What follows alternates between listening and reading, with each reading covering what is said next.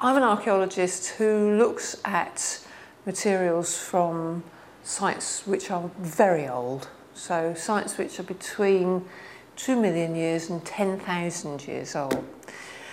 And when I started out, one of the biggest problems for me was distinguishing between uh, what nature was doing to things, how it was modifying and changing things, and what humans were doing. Now we find these kinds of marks on the bones of the big sample of remains from uh, Krapina in uh, Croatia, just to the north of, of Zagreb.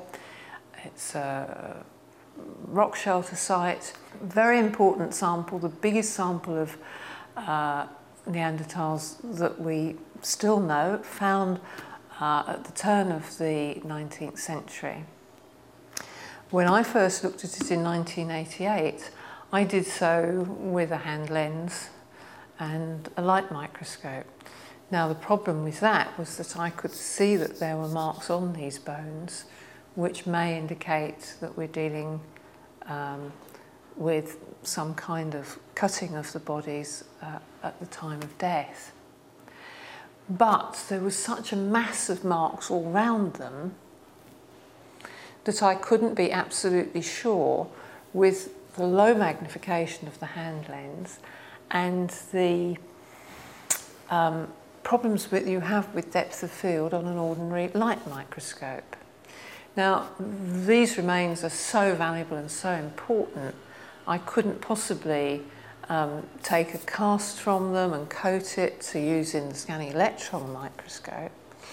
So my notes from that period are all full of question marks and doubts and uh, unresolved um, possibilities. I was asked to return and look at this sample uh, three years ago um, and I asked then if a technique developed here in the museum of digital imaging with light microscopes could be available.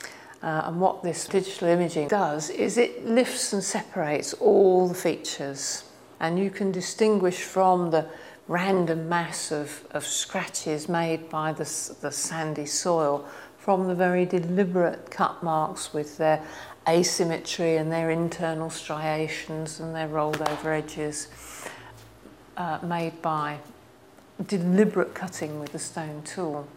So when I went back, I knew there were marks on the very important Neanderthal skull of a, of a woman, uh, about 120,000 years old. Uh, I knew there were marks across the front of the skull. I very tentatively sketched them in 20 years ago. And so I put that specimen under the microscope first, and it was just a wow moment because the clarity of image with that specimen, seeing this ladder of marks coming across the top of the head, meant that straight away I could see that someone had sat with that woman's head in their lap and with their right hand gone from left to right, making that ladder pattern of incisions.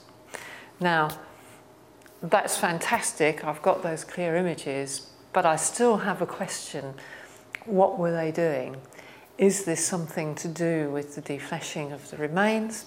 It's for careful reburial within this uh, site, or are we looking at people who are cutting one another up to eat them either as a ritual at death or as a, as a survival technique.